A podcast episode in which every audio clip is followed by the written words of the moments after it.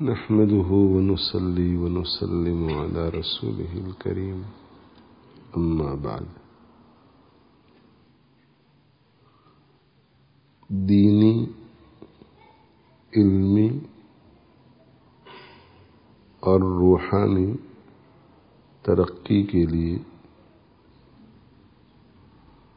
ذہنی یکسوئی کا حاصل ہونا بہت ضروری ہے۔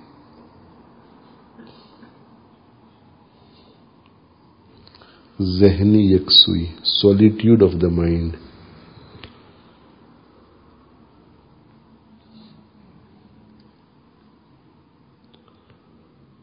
علمی ترقی، روحانی ترقی.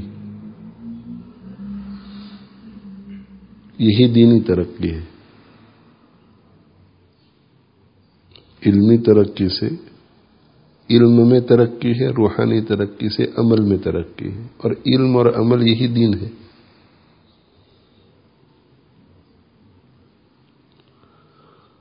تو دینی ترقی کے لیے یا اس کے جو دو حصے ہیں، اس کا ذکر کرتے ہیں کہ علمی ترقی کے لیے، عملی ترقی کے لیے۔ ذہنی یکسوئی کا ہونا بہت ضروری ہے۔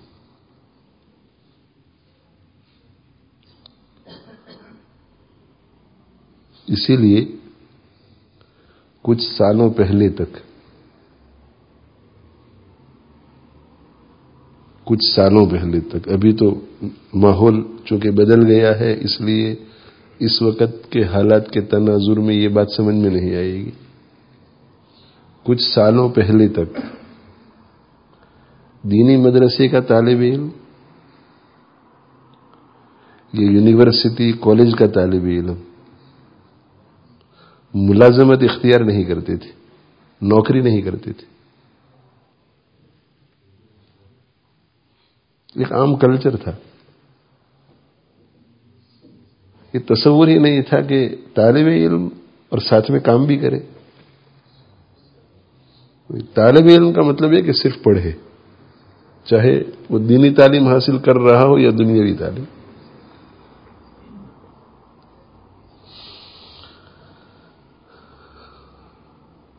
پھر یونیورسٹیز کی فیس ہمارے ملک میں طالب علم کی ذمہ آ گئی۔ وہاں سے پھر یہ سلسلہ شروع ہوا کہ اب طالب علم پڑھ بھی رہا ہے اور کام بھی کر رہا ہے تاکہ وہ فیس ادا کر سکے۔ اس سے پہلے یہ رواج نہیں تھا۔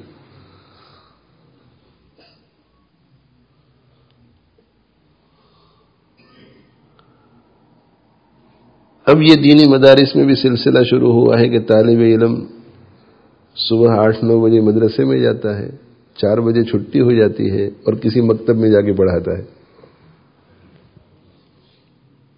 پہلے یہ تصور نہیں تھا۔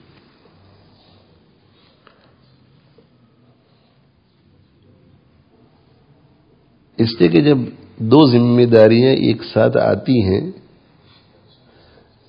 تو ذہنی یکسوئی، نہیں، اب ذہن میں دو چیزیں آ گئی۔ علم اور کام۔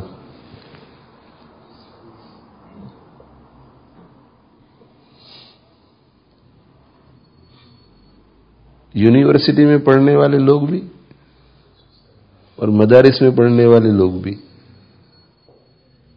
کوشش پوری یہی کرتے ہیں کہ طالب علمی کے زمانے میں شادی نہ ہو۔ یہ میں ان طلبا کی بات نہیں کر رہا ہوں جو آوارہ ہیں۔ یونیورسٹی کے وہ طلبا جو اچھے ہیں، چاہے وہ مسلم ہو، غیر مسلم، جن لیکن جن کا مقصد پڑھنا ہے۔ آپ ان سے کہیں کہ شادی کر لیجیے تو وہ یہی کہے گا کہ ابھی نہیں۔ ان کے ماں باپ سے کہے کہ ان کو شادی کرا دیجیے۔ وہ کہتے ہیں کہ ابھی نہیں۔ غیر مسلم بھی۔ اس لیے کہ یہ پڑھنے میں بہت اچھا جا رہا ہے۔ گریڈ بہت ہائی مل رہے ہیں۔ اگر شادی کرا دی تو توجہ اس کی بٹ جائے گی۔ دو ذمہ داریاں نہیں نبھا سکتا آدمی۔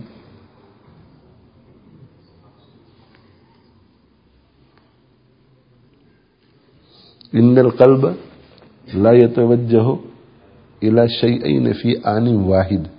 یہ ایک اصول اور قاعدہ ہے کہ قلب ایک ہی وقت میں دو چیزوں کی طرف متوجہ نہیں رہ سکتا۔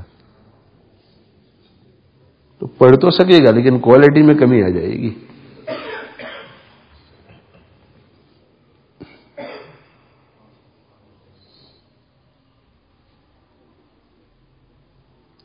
تو علمی، عملی دینی ترقی کے لیے، علمی، روحانی دینی ترقی کے لیے سولیٹیوڈ آف دا مائنڈ بہت ضروری۔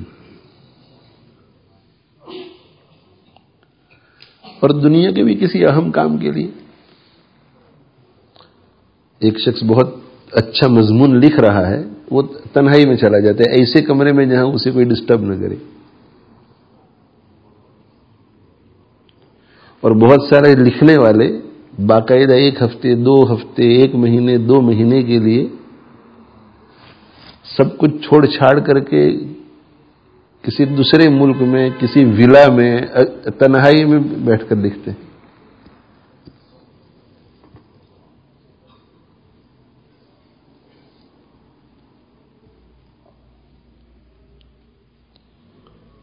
تھیٹر میں آپریشن کرنے والے جو آپریشن کر رہا ہوتا ہے وہ پوری ذہنی یکسوئی کے ساتھ کرتا ہے۔ ان کے لیے کچھ اصول و ضوابط ہوتے ہیں۔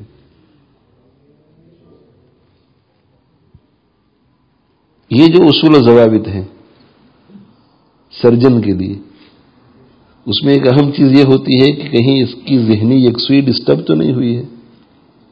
اگر اس کی ذہنی یکسوئی ڈسٹرب ہوئی ہوتی، اسے آپریشن نہیں کرنے دیتے۔ اس لیے کہ یہ کام صحیح نہیں کر سکے گا۔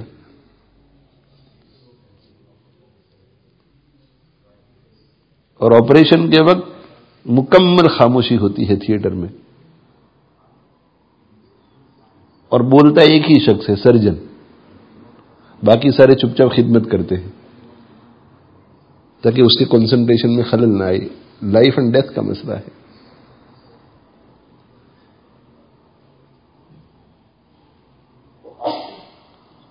تو اس سے پتہ یہ چلا کہ دنیاوی کاموں میں بھی ذہنی یکسوئی کی ضرورت پڑتی ہے۔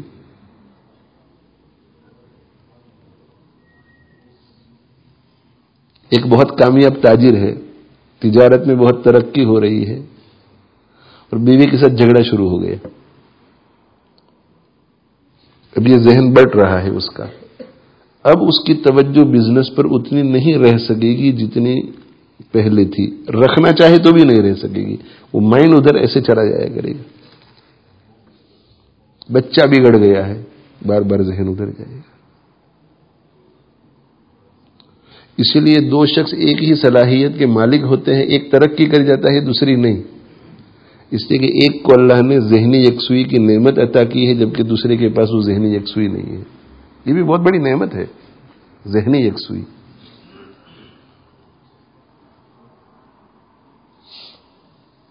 بھائی، انہیں کیا ہے؟ ان کی اولاد ماشاء اللہ فرما بردار ہے۔ تو انہوں نے پانچ کتابیں لکھ ڈالی۔ ہمارا بھی بہت دل چاہ رہا ہے اور بہت کچھ ہمارے ذہن میں بھی آتا ہے۔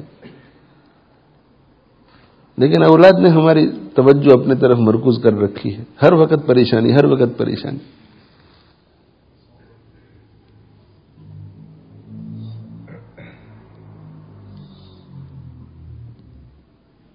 میری اس تمہید سے امید مجھے یہ ہے کہ آپ سب حضرات کو یہ بات سمجھ میں آ گئی ہوگی کہ ترقی کے لیے ذہنی یکسوئی بہت ضروری ہے۔ آ گئی کہ نہیں سمجھ میں آئی؟ یہ صرف دینی لوگوں کے لیے نہیں، دینی دنیاوی ہر لائن سے۔ اب ڈرائیونگ کر رہے ہیں تو ذہنی یکسوئی بہت ضروری ہے۔ ایکسیڈنٹ ہو گیا۔ ایکسیڈنٹ کے وجوہات میں سے ایک وجہ کیا ہے؟ کہ ذہن اس کا کہیں اور چلا گیا اور خیال نہیں رہا۔ راستہ چک گیا ٹرننگ رونگ لے لیا۔ اس لیے کہ ذہن کہیں اور تھا۔ دیکھو، ذہنی یکسوئی۔ جسے آپ انگلش میں فوکس کہیں گے، پورا فوکس ایک ہی چیز کی طرف فوکس ہو دین کے دنیا کے سارے کام ذہنی یکسوئی چاہتے ہیں۔ اب اصل بات۔ یہ ذہنی یکسوئی کبھی کبھی ہماری ختم ہو جاتی ہے ایسے حالات کی وجہ سے جس میں ہم مجبور ہوتے ہیں۔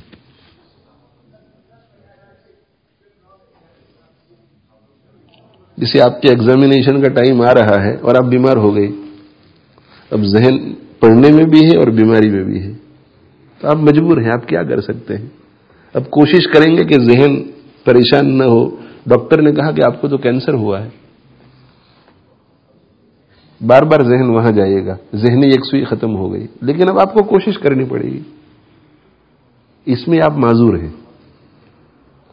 ایسی ذہنی ذہنی یکسوئی میں ایسا خلل واقع ہو جائے جس میں آپ کا کوئی قصور نہیں ہے اور آپ کی ترقی نہ ہو سکے۔ تو آپ اپنے آپ کو یہ تسلی دے سکیں گے کہ اس میں میرا کیا قصور تھا؟ لیکن ذہنی یکسوئی میں خلل کی دوسری قسم وہ ہے جو انسان خود لاتا ہے۔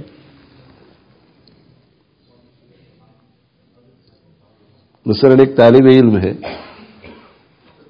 سیکنڈ تھرڈ ایئر میں ہے، عربی کا ہے یا یونیورسٹی کا، بہت محنت سے پڑھ رہا ہے۔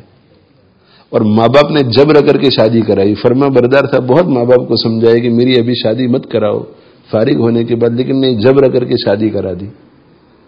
اور پھر فائنل ایگزام میں ویسے ریزلٹ نہیں آئے جیسے آنے چاہیے تھے۔ تو وہ یہ کہہ سکتا ہے کہ میرا قصور نہیں ہے، میرے ماں باپ کا قصور ہے۔ لیکن دوسرا طالب علم ہے، وہ بہت اچھا جا رہا ہے اور خود اس نے ضد کی کہ میں شادی کرنا چاہتا ہوں۔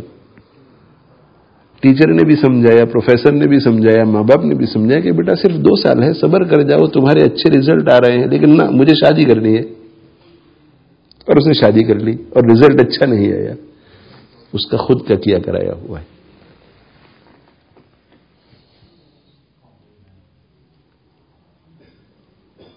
ہم لوگ جو اصلاح کے لیے، تزکیہ کے لیے کسی جگہ پر جاتے ہیں، کسی جگہ تعلق رکھتے ہیں، اس میں بھی ذہنی یکسوئی بہت ضروری ہے۔ ذہنی یکسوئی بہت ضروری۔ اب کبھی کبھی جو ہے بیمار ہو گئی۔ اب پورا فوکس نہیں ہو پا رہا ہے، دوسری طرف ذہن جا رہا ہے۔ ڈاکٹر کے پاس جانا ہے، دوائی لینی ہے، یہ سب۔ اس میں آپ مجبور ہیں۔ اور مجبوری میں انشاءاللہ اللہ وہ برکت پیدا کر دے گا جو آپ چاہتے تھے۔ اب تلاوت کرنے کے لیے بیٹھتے ہیں، یکسوئی چاہتے ہیں۔ اور پڑوس میں ایسا شخص آ کر کے بیٹھ جاتا ہے جو آپ کی تلاوت میں خلل واقع ہو رہا ہے، لیکن آپ کو صبر کی تلقین کی گئی ہے، تو اب آپ صبر کر کے پڑھتے رہتے ہیں۔ مجبور ہیں آپ۔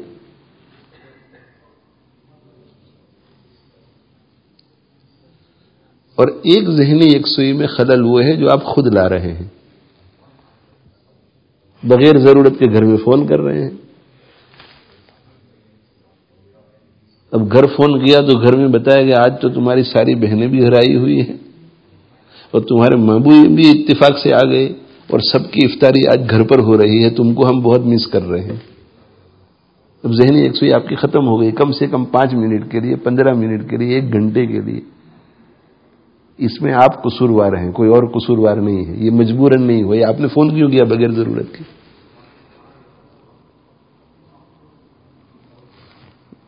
یہاں آئے اور یہاں آنے کے بعد بھی دوستی میں پڑے ہوئے۔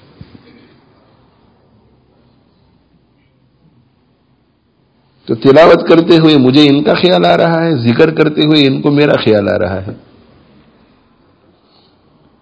تو لگ تو یہ رہا ہے کہ پوری دنیا کو چھوڑ چھاڑ کر کے ذکر میں بیٹھے ہوئے ہیں۔ لیکن وہ تو اپنے یار کو دل میں لے کر کے بیٹھے ہوئے ہیں اور اللہ اللہ کر رہے ہیں۔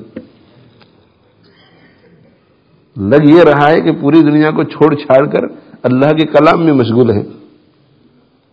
لیکن اسے تو اللہ کے کلام میں بھی اپنے یار کی تصویر نظر آ رہی ہے۔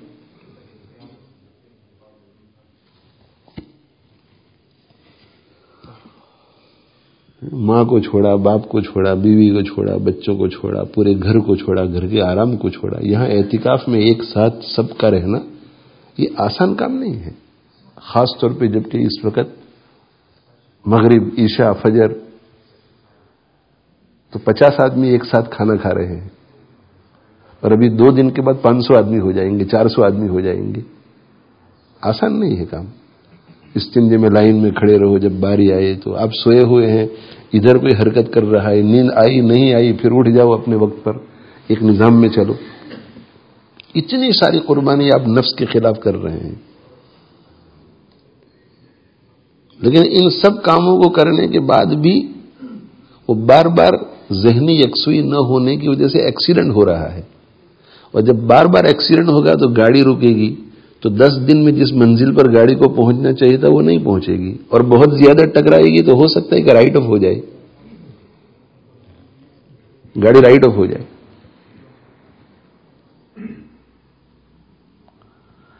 اس لیے میرے جو موتقفین ساتھی ہیں طلبا سمیت، ہم یہاں کسی سے یاری کرنے کے لیے نہیں آئے، ہم تو اللہ سے یاری جوڑنے کے لیے آئے ہیں۔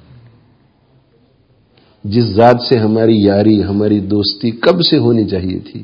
اتنے سال ہم اس سے دور رہے، تو ہم تو اس لیے آئے ہیں کہ کسی طرح ان سے ہماری یاری کم سے کم اس راستے میں ہم پڑ جائیں۔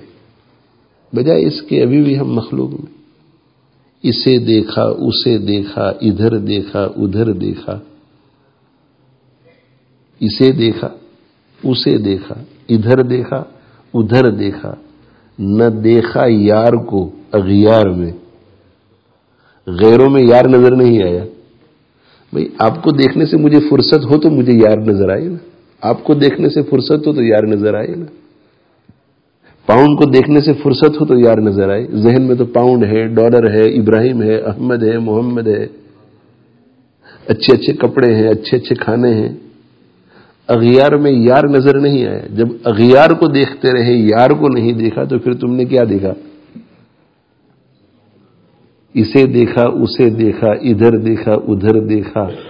نہ دیکھا یار کو، اغیار میں دیکھا تو کیا دیکھا؟ ایک شخص آگرہ جائے اور آگرہ جا کر کے آپ کو اگر یہ کہے کہ آگرہ کا فنا بازار دیکھا اور آگرہ کا فنا شاپنگ سینٹر دیکھا۔ اور آگرہ کا فنا دیکھا فنا دیکھا، آپ پوچھے کہ تاج محل دیکھا کہ نہیں؟ وہ کہ نہیں، تاج محل تو نہیں دیکھا۔ ارے، کیا دیکھا پھر؟ آگرہ گئے، تاج محل نہیں دیکھا تو کیا دیکھا؟ تو پوری دنیا کو دیکھا لیکن اللہ کو نہیں دیکھا۔ ہونا تو یہ چاہیے تھا تو پہاڑ پر نظر پڑتی تو پہاڑ کو پیدا کرنے والا یاد آ جاتا۔ کسی پھول پہ نظر پڑتی تو اس پھول کو پیدا کرنے والا نظر آتا۔ شہد کھاتے تو شہد کو پیدا کرنے والا نظر آتا۔ دل دماغ میں اس کا خیال آتا کہ سبحان اللہ، فتبارک اللہ احسن الخالقین۔ اگر یہ بات نہیں ہے تو کچھ نہیں ہے۔ اگر یہ بات ہے تو سب کچھ ہے۔ اور جو غیر موتقفین ہیں، جو احتکاف میں نہیں ہے ہم لوگ بھی تو تھوڑے دنوں کے بعد احتکاف سے باہر نکل آئیں گے تو ہم اور آپ برابر ہیں۔ اللہ نے جن کو موقع دیا ہے، وہ احتکاف میں آئے اللہ آپ حضرات کو بھی موقع دے، توفیق دے۔ احتکاف میں ہو یا نہ ہو ذہنی یکسوئی ہونی چاہیے، فوکس پورا اللہ کی طرف ہو۔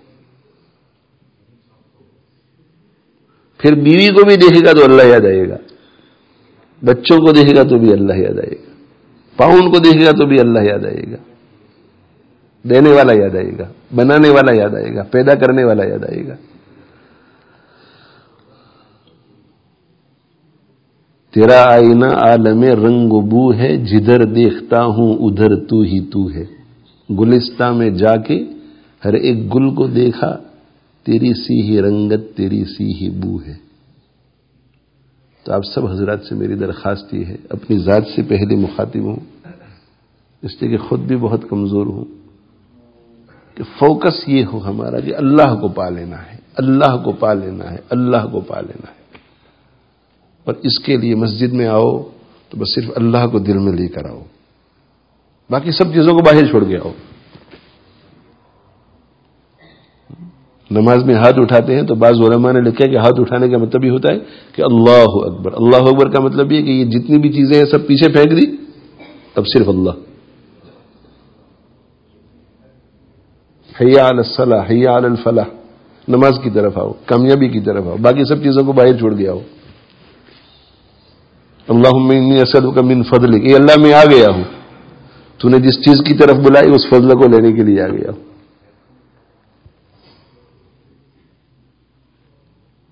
فوکس کرو صرف اللہ کی طرف۔ چاہے دس منٹ، چاہے جتنی دیر کے لیے مسجد میں آئے سب چیزیں باہر چھوڑ کر آؤ۔ ٹیلی فون آف کر دو۔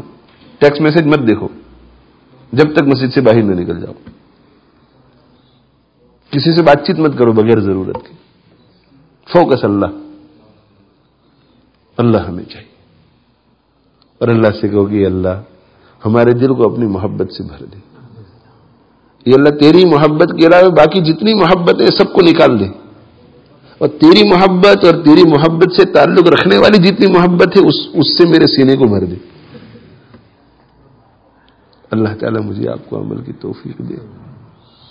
وآخر دعوانا الحمد لله رب العالمين وصلى الله على نبينا محمد وعلى آله وأصحابه أجمعين الحمد لله رب العالمين والعاقبة للمتقين والصلاة والسلام على رسوله سيدنا ومولانا محمد وعلى آله وأصحابه أجمعين يا أرحم الراحمين يا أرحم الراحمين يا أرحم الراحمين ظلمنا أنفسنا وإن لم تغفر لنا وترحمنا لنكونن من الخاسرين. اے اللہ ہمیں معاف فرما دے اے اللہ ہمیں معاف فرما دے اے اللہ ہمیں معاف فرما دے اے نصیب فرما اے اللہ اختلاط سے ہماری حفاظت فرما لایانی سے حفاظت فرما گناہوں سے حفاظت فرما اے اللہ صحیح توجہ صحیح فوکس نصیب فرما لا لا اپنی محبت عطا فرما اپنا عشق نصیب فرما، اپنا تعلق نصیب فرما، اپنی معرفت عطا فرما، ہمارے دلوں کا تزکیہ فرما دے۔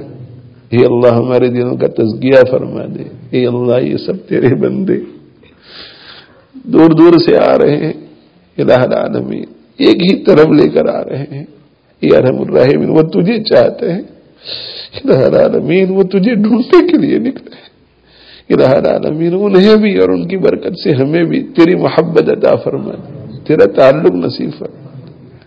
الہ العالمین تیرا تعلق نصیب فرما دے، تیری محبت عطا فرما دے۔ اللہ اپنا بنا لے۔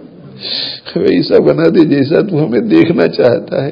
الہ العالمین ہماری دنیاوی اخروی، ساری مشکلات دور فرما دے۔ الہ العالمین الہ العالمین الہ العالمین بری گھڑی سے ہماری حفاظت فرما۔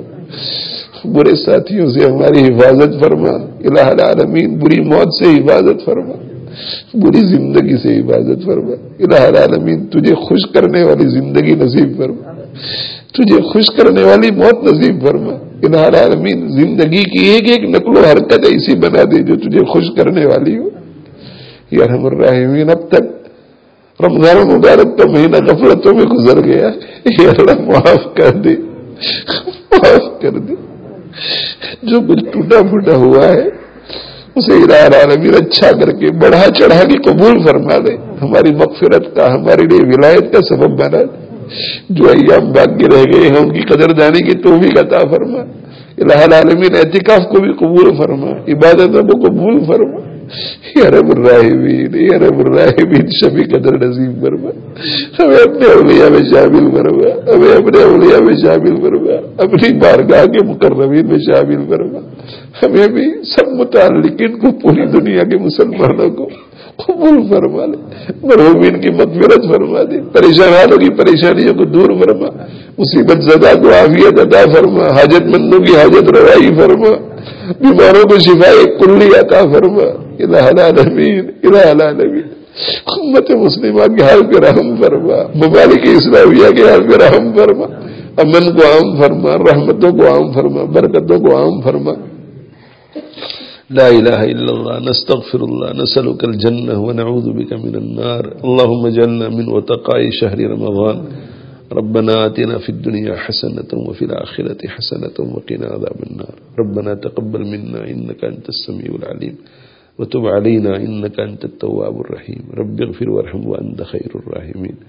سبحان ربك رب العزة عما يصفون وسلام على المرسلين. والحمد لله رب العالمين وآخر دعوانا أن الحمد لله رب العالمين برحمته